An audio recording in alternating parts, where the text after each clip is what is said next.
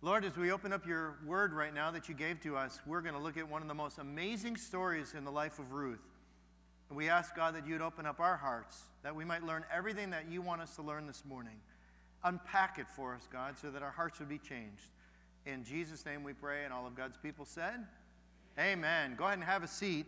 And I'm going to invite you to open up your Bibles to two different places uh, right from the beginning here Judges chapter 2 and Ruth chapter 1. Ruth chapter 1 and Judges chapter 2. Judges is the book right before Ruth. So Judges 2, Ruth 1. Okay, now I'm going to ask you to get out of your comfort zone for just a minute, and I want you to take your shoes off. No, I'm not kidding. Take your shoes off. I mean, unless you're absolutely adamant about leaving your shoes on, take your shoes off for a minute. I want you to look at them. Now, if your shoes could talk this morning, where would they tell, what would they tell about where you've been? See, shoes have an amazing story if you think about it. They record everywhere you go everything that you do, they hear everything that you say. They watch, they learn, they listen. And so it's one of those things that you put on every day, and just very quietly, if they were just recording everything about everything that you did, they would have an amazing story to tell, right? Okay, keep them off and watch this video.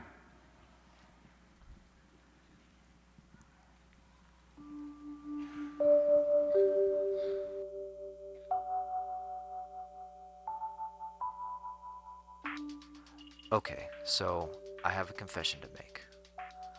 I'm a judgmental person. You might not think it to look at me.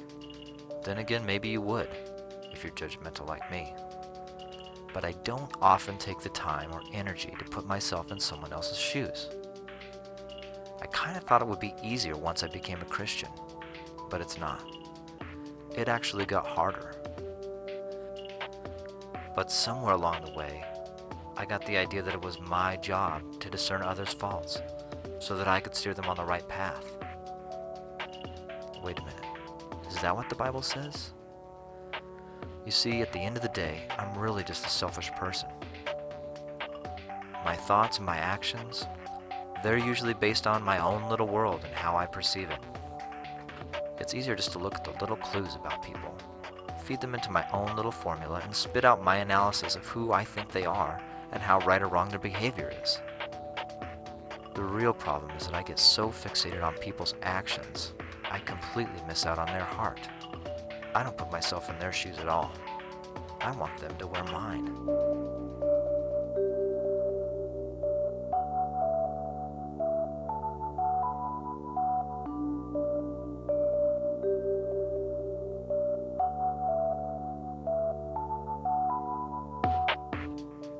When I stop to look at the core of someone's behavior, I realize they're not so different from me. They have the same struggles that I do, the same desire to connect to something deeper than this physical world around us. They just have a unique expression of what it means to be human. That is the frustrating beauty of God's children, so unique, yet so alike. There was one person who really understood this whole idea of putting yourself in someone else's shoes. He could look past the stench of a common fisherman and see the rock that the church would be built on. He watched as a prostitute poured perfume on his feet, and he rebuked the religious elites who whispered, wasteful. He looked at a woman caught in the very act of adultery and defended her by challenging the stone throwers to look at their own hearts instead. His name is Jesus, and his example stands before us. So I have to ask myself, whose shoes am I being asked to walk in today?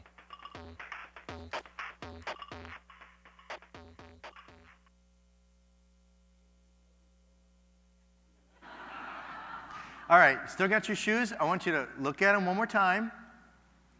Now I want you to do something else. I'm not going to ask you to do anything weird. Look at someone else's shoes. Just look at their shoes. Have you ever walked in that person's shoes?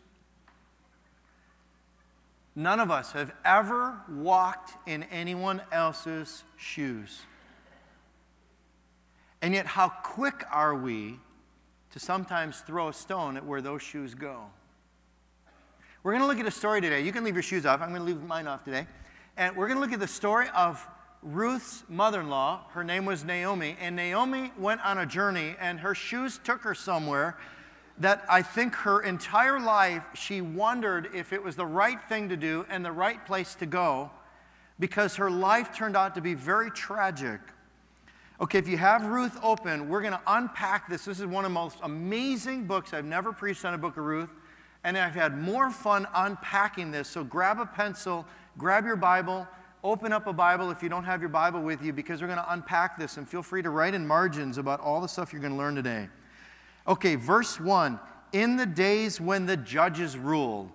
You know, I started to ask, why would God tell us that? What's the big deal about where, why is it taking place in the days the judges ruled? Well, turn to Judges chapter 2 for just a moment. Judges 2, verse 16, tells us what was going on during the times of the judges, and then we'll understand what's going on in Ruth's life here. Okay, verse 16, Judges 2 16. Then the Lord raised up judges who saved them out of the hands of these raiders. Yet they would not listen to their judges, but prostituted themselves to other gods and worshiped them. Unlike their fathers, they quickly turned from the way in which their fathers had walked, the way of obedience to the Lord's commands. Whenever the Lord raised up a judge for them, he was with the judge and saved them out of the hands of their enemies as long as the judge lived. For the Lord had compassion on them as they groaned under those who oppressed and afflicted them.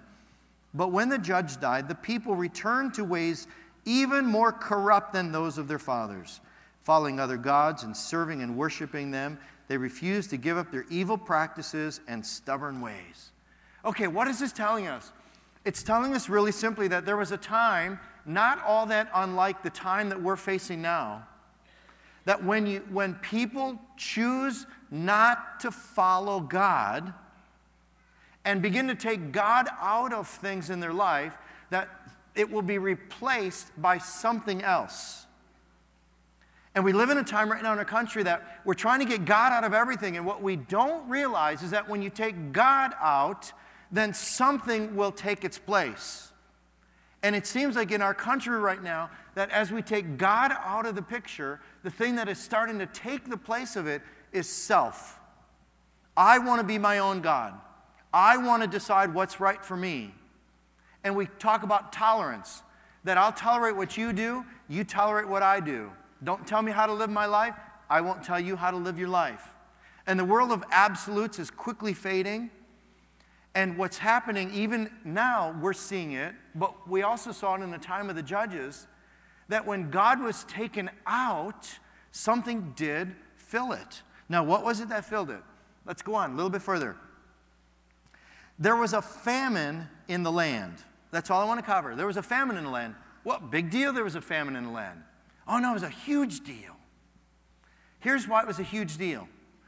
Because at the time, as they took God out, it was a time when they took other gods and brought them in. And that's a little hard for us to understand is this kind of idolatry but it was really huge back then. And they began to worship the god of Baal, and they would actually bring a small god, a small image of Baal into their homes. Now, Baal was the god of fertility and had a counterpart whose name was Ashtoreth. And these were the fertility gods, and this is what it meant that if you paid homage to them and you worshiped these gods and sacrificed to these idols, these idol gods, that they would bless your land and the land would produce bumper crops. And so, as the people were leaving God, these were the Israelites, remember, the God fearing Israelites, were leaving their relationship with God, replacing it with the Baal God so that they would have great crops. And what was the result? What happened in the land? Famine. It was, it was a famine. And so it wasn't working because ultimately it's not any kind of a God. It's the Lord who's going to make a difference, as we're going to see later. So the writer just wants us to see what was going on in the hearts and lives of the people, and now what's to follow. Okay, so now there was a man from Bethlehem in Judah, together with his wife and two sons, went to live for a while in the country of Moab. The man's name was Elimelech, his wife's name Naomi, and the names of his two sons were Mahlon and Chilion. They were Ephrathites from Bethlehem, Judah, and they went to Moab to, and lived there. Now, this is a huge deal. See, we got to go back into Bible history for this, okay? Because Moab is a really significant country. When the Israelites came out of Egypt, remember that? They came up to the land of Moab and they sent a delegation to the king at that time and said, May we have permission to pass through your land on the way to Israel? And they said, No. Well, from that day on, things changed.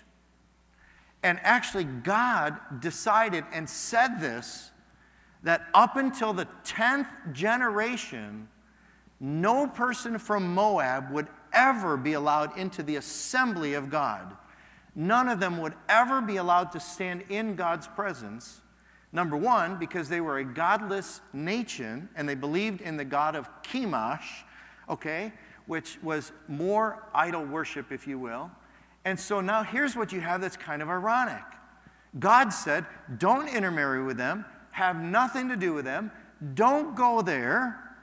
And you have this guy, Elimelech, who says there's a famine, let's go to Moab.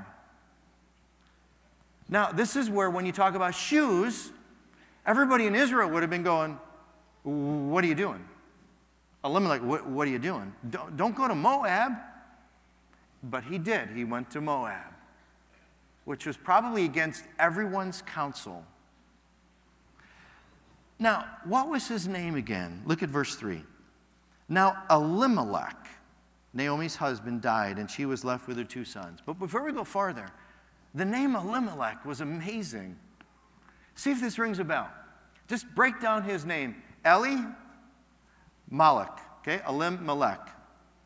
Eli. Does this, does this ring a bell? Eloi, Eloi, lama sabachthani. Does that ring a bell? Jesus was on the cross and he cried out, My God, my God, Eloi, Eloi, my God, my God. Now, Eli bore that name. See, in the Old Testament, you weren't named Ed or Joe or Tom. You were named something that would define you. Like Naomi means pleasant. And it really was pleasant. So you'd say, What's your name? My name is Pleasant. What's your name? Not Elimelech. It's my God. And then Melech means king. So now, just can you picture this? What's your name? My God, the king and he goes over to Moab into a, into a country that doesn't even believe in God. What's your name? My God the King. And I'm sure they took a step back. Go home, please. We don't want you. We don't believe in your God. We don't want your God. We don't want you, Elimelech.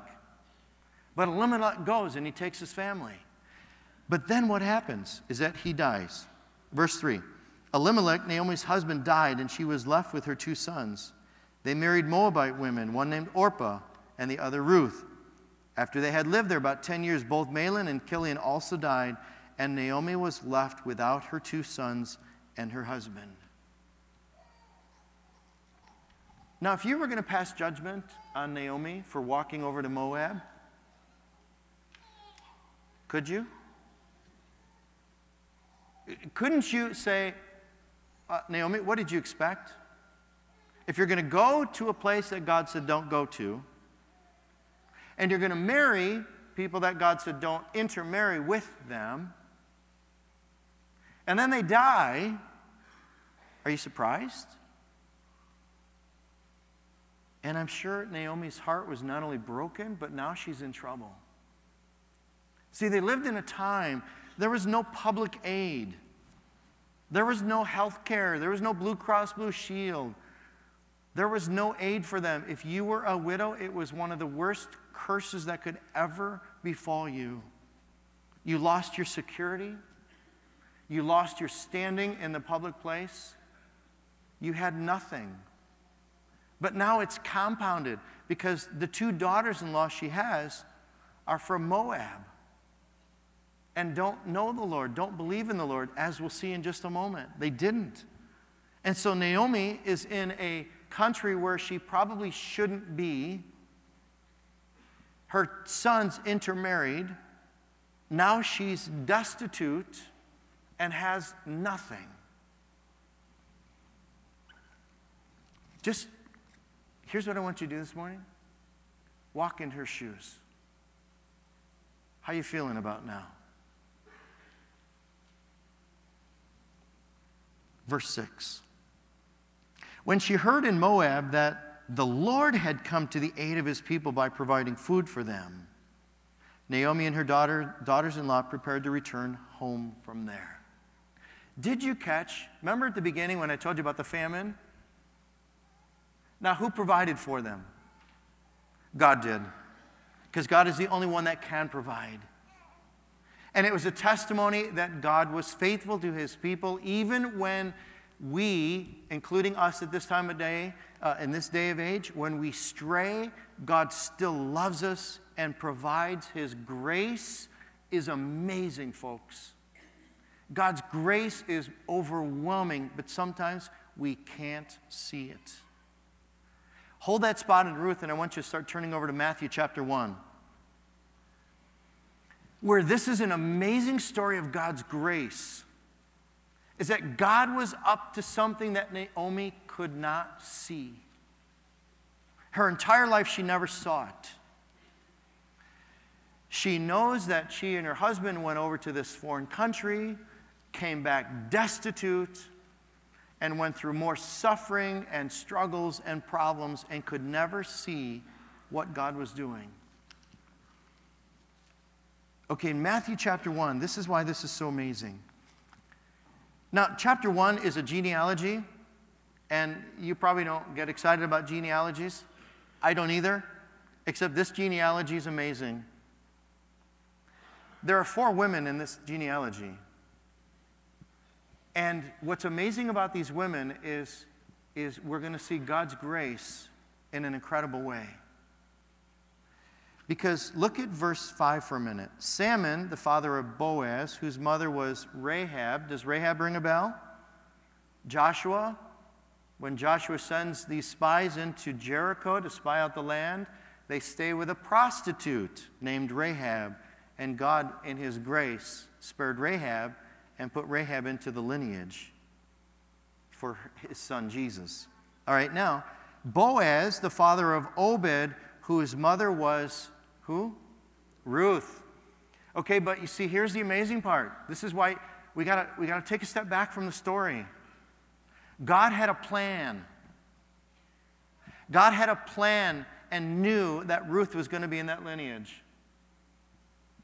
And God, in His grace, sent Elimelech over there, and it was the worst tragedy that could happen. And they might have stayed over there, they might have just stayed there and lived. So God calls home Elimelech and the two sons, Mahlon and Chilion. And so now you have, you have Naomi who's destitute, no hope, nothing, and says, I think we should go home. And so what does she say? Verse 8. Then Naomi said to her two daughters in law, Go back, each of you, to your mother's home. May the Lord show kindness to you as you have shown to your dead and to me. May the Lord grant that each of you find rest in the home of another husband. Then she kissed them, and they wept aloud and said to her, We'll go back with you to your people. All right, I don't want you to miss this word. Uh, it's a word kindness. May the Lord show kindness. This is a great word. Uh, I, I know you're probably not excited about words, but this is what that word kindness means it's a measure of God's grace towards those that are undeserving. Now, in this context, what it meant was her sons, Naomi's two sons, married these Moabite women. And God tells us, you can read about this in 1 Corinthians chapter 7, that these two Moabite women were covered under God's grace because of their husbands who were believers. and God showed kindness to them. And so Naomi's blessing to these two women was may the Lord show kindness, even though you're not part of God's covenant. May you be covered in God's grace and kindness for the whole rest of your life. It's not any different, friends, that still today, sometimes believers in Christ marry an unbeliever. And God says, don't do it. Happens all time. Believers marry non believers. But what God tells us in 1 Corinthians chapter 7 is that the unbelieving spouse is covered under the grace and blessing of God because of the believing spouse. That God will continue to shower His grace and His love upon your family because of the believing spouse. And so here in the Old Testament, Naomi was saying, May God show you undeserved kindness and grace, even though they were not believers. And we know that. We'll find that out in just a minute here. Okay, verse 11. Naomi said, Return home, my daughters. Why would you come with me? Am I going to have more sons who could re- become your husbands?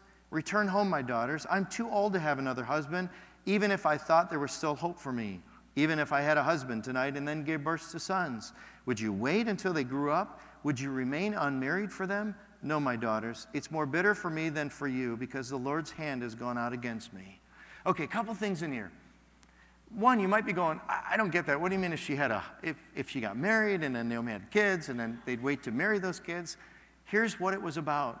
Under Levitical law, and you can read about this in Leviticus 25 that when a husband would die and leave a widow, God commanded for the sake of that widow, so that she not be destitute, to then be married to the husband's brother, who will continue to help her have kids, but more than that, would care for her as his own spouse, so that she would never ever remain outside of God's grace, uh, out of God's blessing, and out of God's care through that husband.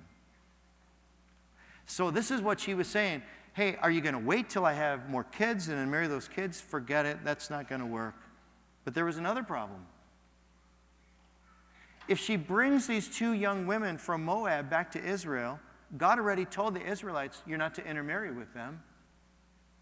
So she would be giving them, if you will, almost like a judgment for their life to never get married again because no one from Israel was allowed to marry them. And so you got this, you got this issue. So she's saying, stay here. Don't come back with me. Just stay here. And then she says this. Did, did you catch at the end of verse 13? It's more bitter for me than you because the Lord's hand has gone out against me. All right, here's where I want you to do this again. Put yourself into Naomi's shoes. And she's saying, The Lord's hand is now against me. This is what that means it's an expression. It's an expression in Hebrew that means this. When you're standing in a courtroom and you are defending yourself, there is someone on the other side of the aisle accusing you the expression, the Lord's hand is against me, is that God has gone to the other side of the aisle and is accusing Naomi of wrongdoing.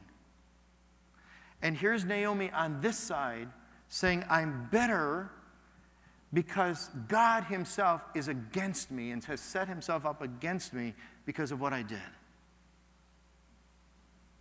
See, now let me ask you a question. If God lines up against you, do you have any hope? Who's going to come to your aid? Who can possibly help you? And so she's saying to these daughters, these daughters in law, you don't want to hang out with me because the Lord's hand's against me and, and, and He's accusing me. You want to get away from me. Don't go with me. You'll be under the same judgment in my life. Verse 16. Oh, verse 14. At this they wept again. Then Orpah kissed her mother in law goodbye, but Ruth clung to her. Look, said Naomi, your sister in law is going back to her people and her what? Her gods. You see, they were still, these daughters in law still believed in their gods and never embraced Naomi's God.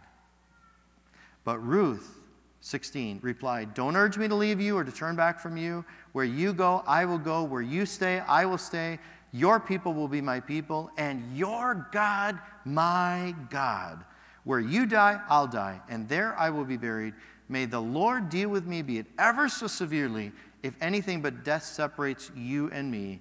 When Naomi realized that Ruth was determined to go with her, she stopped urging her. Boy, that's a key moment in this whole book. You know, you know what Ruth just did? Ruth turned her back on her gods, on her family's gods, on her way of life as an ungodly person, and turned her heart to seek God and to follow God and said, I declare this day that your God will be my God from now on. And then, this is how you know it was amazing. She took the next step and she said, May that God hold me accountable, severely accountable, if I ever abandon you.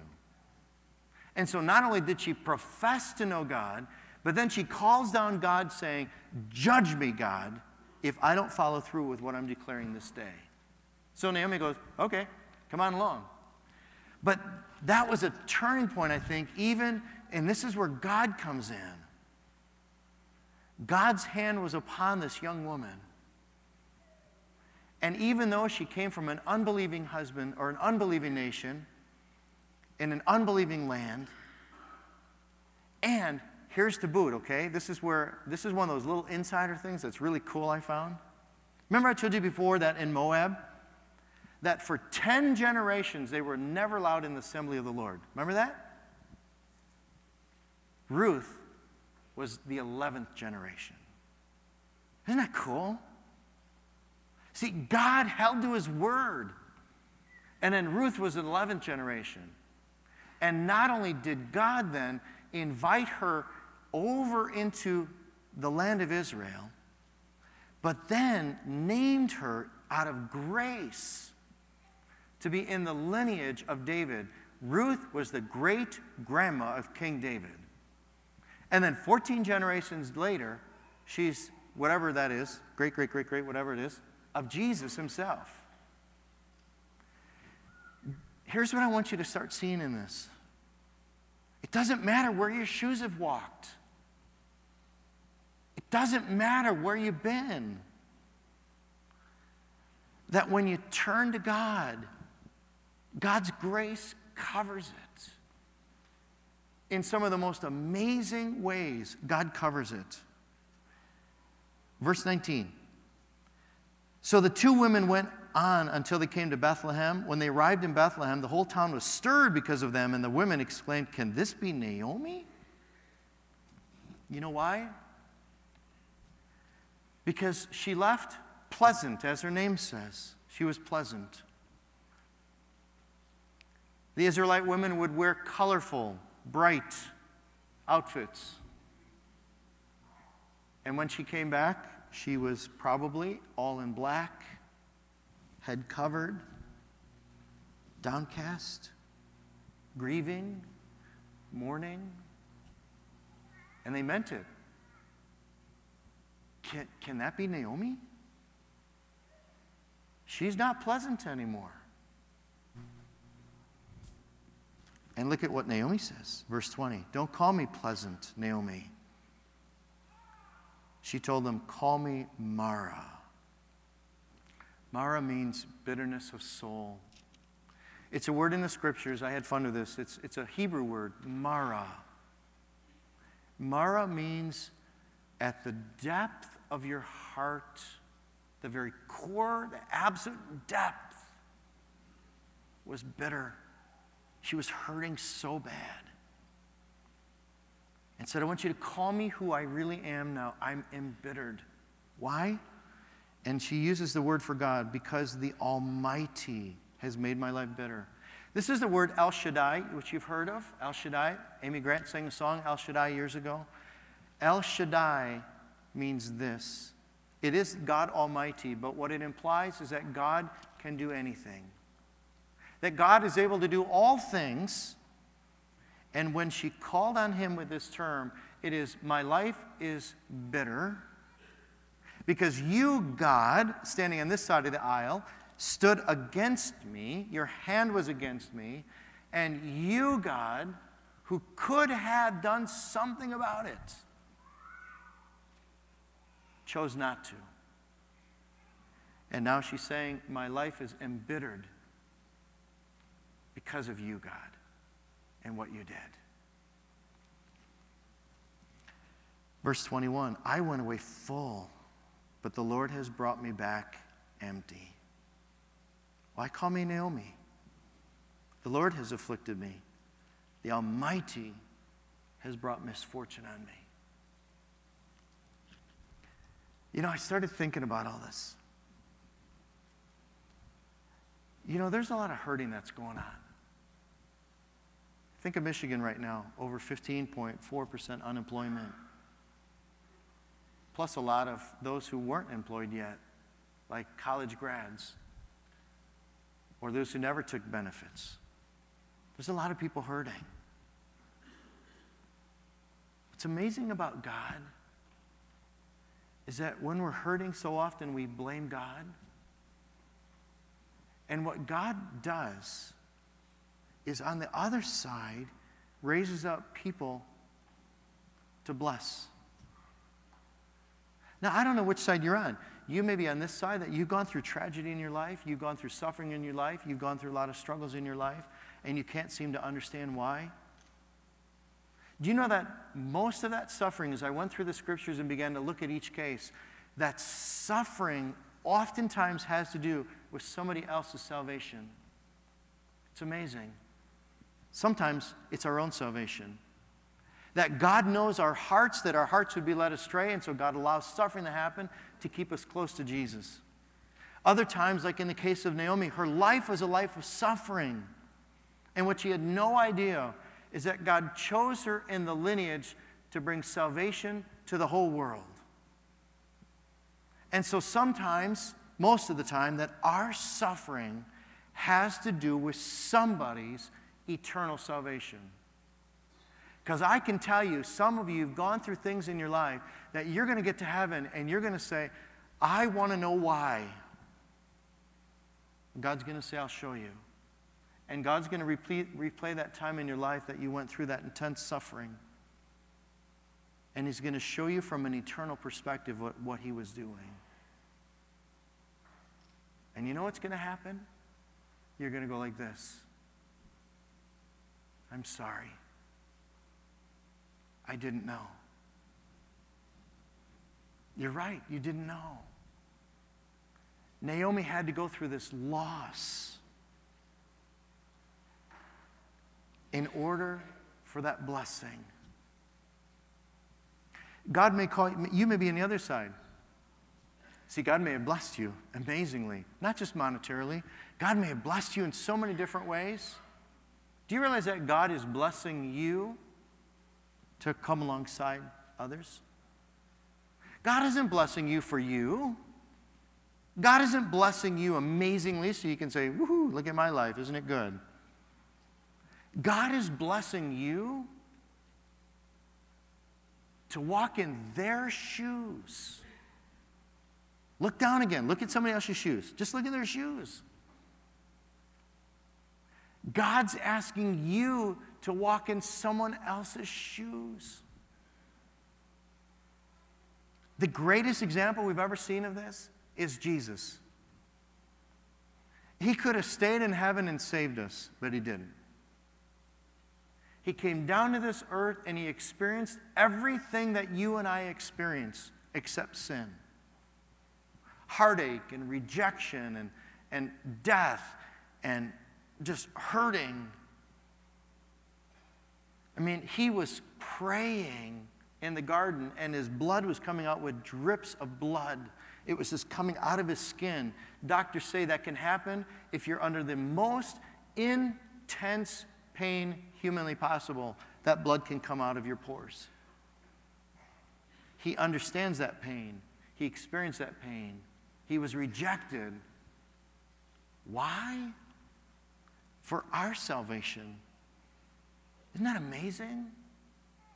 He didn't suffer for him, He suffered for our salvation. And you may go through things in your life that you can't make sense of, and you're hurting and you're struggling, and there was a time in the past that you go, that was the worst time of my life, and I still can't make sense of it. It probably has to do with somebody's salvation.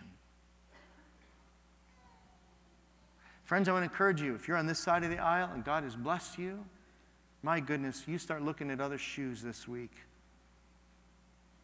and seeing how you can bless someone else. Because somebody else is walking in these shoes that you've never walked in, that you can't imagine walking in, and are hurting and are open to you coming alongside them to walk with them and understand. And they're right in front of you, friends. They're right in front of you. Let's pray. Lord, what an amazing lesson. And you've called us both to be open. Those who have plenty that you've blessed, to open up their hearts and to bless generously with time and compassion and understanding, not judgment. Sometimes monetary, sometimes just with a heart, an open heart. And you've called them to reach out to somebody who is in need right now. Maybe we don't even know who they are. God, I just pray that this week we would look down at shoes and see someone else who's needing us to walk in those shoes with them. And for those that are hurting, Father, I just pray that their, their hearts would be open to having somebody else walk alongside them. You understand suffering, God. How can we thank you enough for your grace, your kindness, and your goodness that you've given to us? Bless us today, Jesus, with everything that we need. In your name we pray, and all of God's people said, Amen.